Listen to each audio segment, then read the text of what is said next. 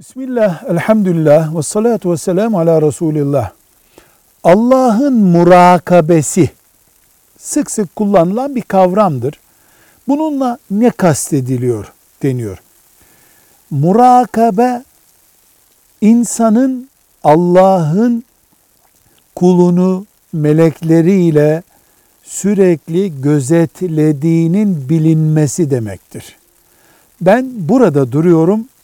Benim etrafımda melekler var. Yaptığımı görüyorlar. Allah böylece her şeyi biliyor ve beni denetliyor demektir. Bu bir şuur düzeyidir. Müslümanın kendisini sürekli Allah ile hissetmesi halidir.